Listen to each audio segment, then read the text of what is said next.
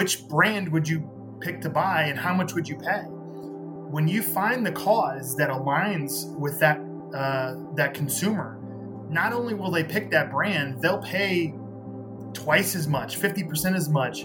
Uh, some say they'll pay any price to support the brand um, that supports that cause that, that they care about. From Olin Business School at Washington University in St. Louis, I'm Kurt Greenbaum, and this is a bonus episode of On Principle.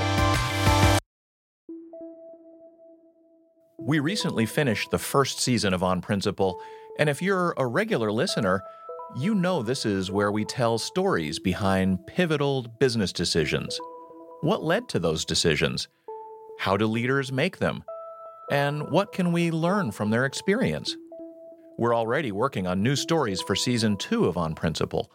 But in the meantime, we'll be sharing a few bonus episodes a chance to dig more into some of the topics we talked about in our first season. For example, today I'd like to revisit our recent conversation with two people. One is a Washington University scholar in values based leadership. The other is a St. Louis based entrepreneur who's made a business out of helping companies measure the effect their values have on their customer relationships. The pair teamed up on some survey research, and in our conversation, we dug into what consumers had to say about companies that wear their values on their sleeve. Does knowing where a brand stands on the issues of the day turn off consumers? Or does it turn them on? Has the pandemic affected consumer attitudes about any of this? Or when it comes to opening our wallets and passing our money across the counter, does any of this really matter to us as consumers? So, I'm Stuart Bunderson. I'm the director of the Bauer Leadership Center. I'm a professor of organizational behavior and leadership at the uh, Olin Business School at Washington University in St. Louis. And how about you, Jesse? My name is Jesse Wolfersberger. I'm the co founder and CEO of Verity. It's a company we started about a year ago and we are a data company focusing on brand values measurement. So um, we we are focused on showing brands the ROI of their values. Uh, our hypothesis is that once companies can attribute uh, revenue to their values the same way they attribute revenue to their display media or their television ads, they will do a lot more of it.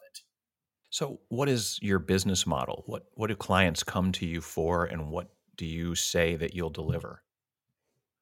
Sure. So, um, our product is called the VRI, the Values Return Index, and so a brand that would come to us, we would measure their values across twenty categories. So, there's some categories uh, are things what we call business values, and that's just is is your product priced affordably? Is there quality? Give good customer experience? Thinking about a pyramid, sort of the middle of the pyramid is what we call branding values. So those are things like joy, excitement, patriotism. These things, these are the things that typically brands differentiate themselves on. But the top of the pyramid is kind of the thing that's new here. We call those change values. So those are things like um, empathy and equality and climate change. So, can you resonate on those? So, so we will um, evaluate a brand based on survey research and social listening, and actually score brands against these 20 values categories, so that they can see, oh, consumers think we're this. They think we we are strong on um, uh, climate change, or they think we're weak on climate change, or whatever, and then they can actually attribute um, if they do an ad campaign, let's say did our score for empathy go up? Did our score for equality go up? That's the kind of data that companies can look at and then you know uh, double down on the investment on these things whereas if there's no metric if, if what gets measured gets managed and if there's nothing to measure then companies are going to do the least amount possible i got to say i just was so uh, excited to hear what Jesse's doing. I mean, it's very creative, it's very, very timely, and uh, he and his team think about this in a very thoughtful and very uh, nuanced way. and um, so it was it was exciting. And then this sort of evolved into I helped as they were designing a survey uh, to to look at social values, and then we thought, well, you know, now that we've um, got these results, let's uh, let's put them out there so people can learn from this, um, from what from what this research has has discovered. Now, as I mentioned earlier, Stuart and Jesse teamed up in January of 2021 to survey 1,072 people living across America about recent employment changes, personal values, and the brand values that matter most to them. They published their findings in a white paper about six months later. What would you say is the headline from that white paper? What's the most important takeaway?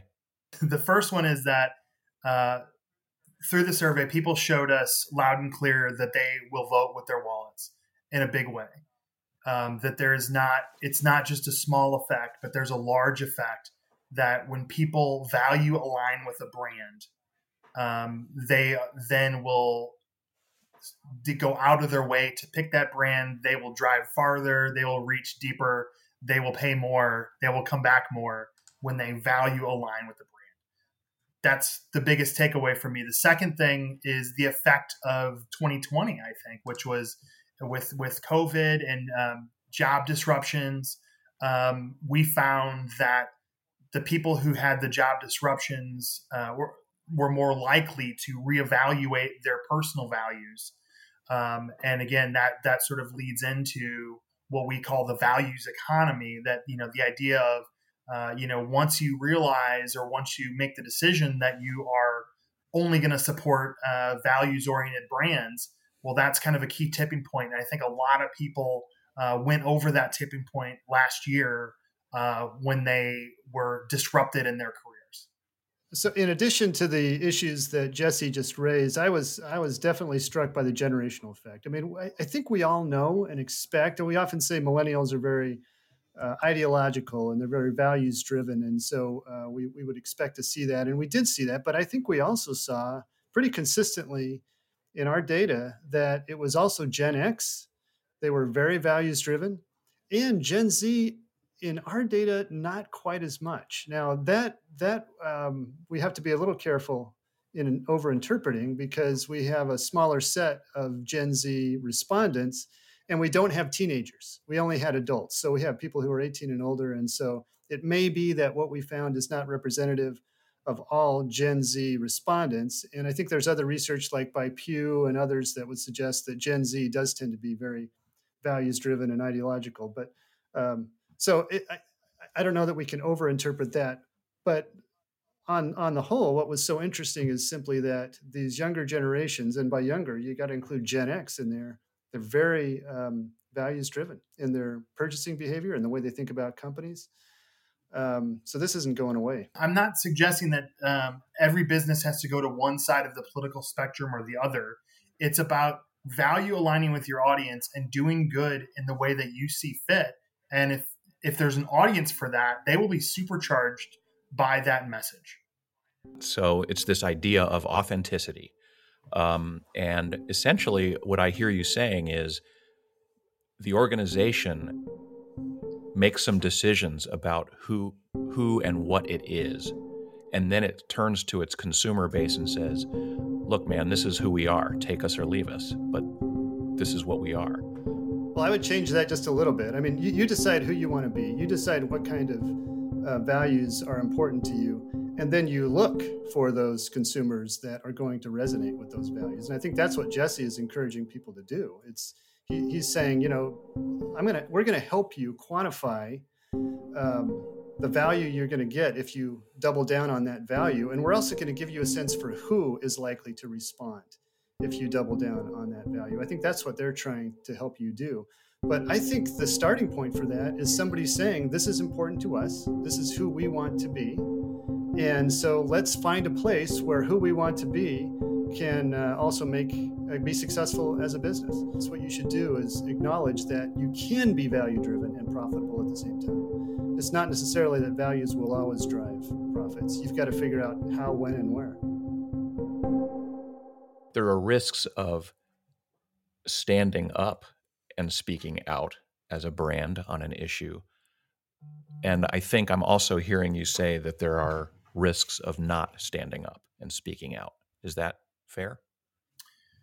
Absolutely. In our research, 39% of people said that there are brands they will never purchase from because they were silent on an issue. Okay, so that's four in 10 people who say that silence um, is just as bad as taking a stance they disagree on. The way I look at it is CEOs and CMOs and CFOs across the country, when they look at an issue like voting rights or anything um, that the kind of hot topics of the day, they go, okay, in one hand, some people are going to get mad at this. And on the other hand, some people are not. Well, that's one for each hand. So it must be 50 50. And as a risk averse entity, we should probably step away from it. When you look at the data, it's highly weighted towards people who will support you versus people you turn off on just about every issue, um, uh, just about every major societal issue. So, um, you know, I would say to you know the C level folks out there, don't just look at it as sort of one and one. Look at the actual numbers and see that yeah, you have to be willing to turn off maybe five percent of your audience. Um, but if that supercharges twenty five percent or thirty percent who will pay more for your product, come back more often, tell a friend about it, all the ways that people are, are sort of loyal in, in that sense, it's going to be worth it uh, from a business perspective.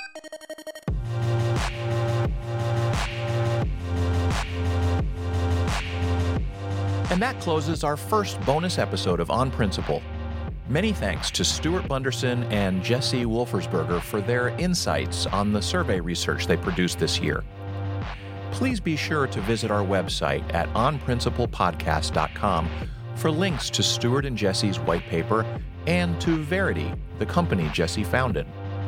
You'll find that information under the bonus episodes part of the website. On that website, you'll also find links to the first eight episodes from season one of On Principle, so I hope you'll go back and give those stories a listen if you missed them. And by the way, please consider subscribing to On Principle in your favorite podcasting app. If you have any ideas for season two episodes or just want to share feedback, send an email to olinpodcast at wustl.edu. That's olinpodcast at wustl.edu. On Principle is a production of Olin Business School at Washington University in St. Louis and comes to you with creative assistance by Katie Wools, Kathy Myrick, and Judy Milanovic. Special thanks to Ray Irving and his team at Olin's Center for Digital Education, including our audio engineer, Austin Allred. Jill Young Miller is our fact checker. Hayden Molinarolo provided original music, sound design, and editing. Nate Spray provided creative direction, production, and editing with production assistance from Angie Winchell. We have website support from Lexi O'Brien and Eric Bouchard. As Dean of WashU Olin Business School, Mark Taylor provides support for this podcast, which is the brainchild of Paula Crews, Senior Associate Dean of Strategy and Marketing for the school. Once again, I'm Kurt Greenbaum, your host for On Principle. Thanks for listening.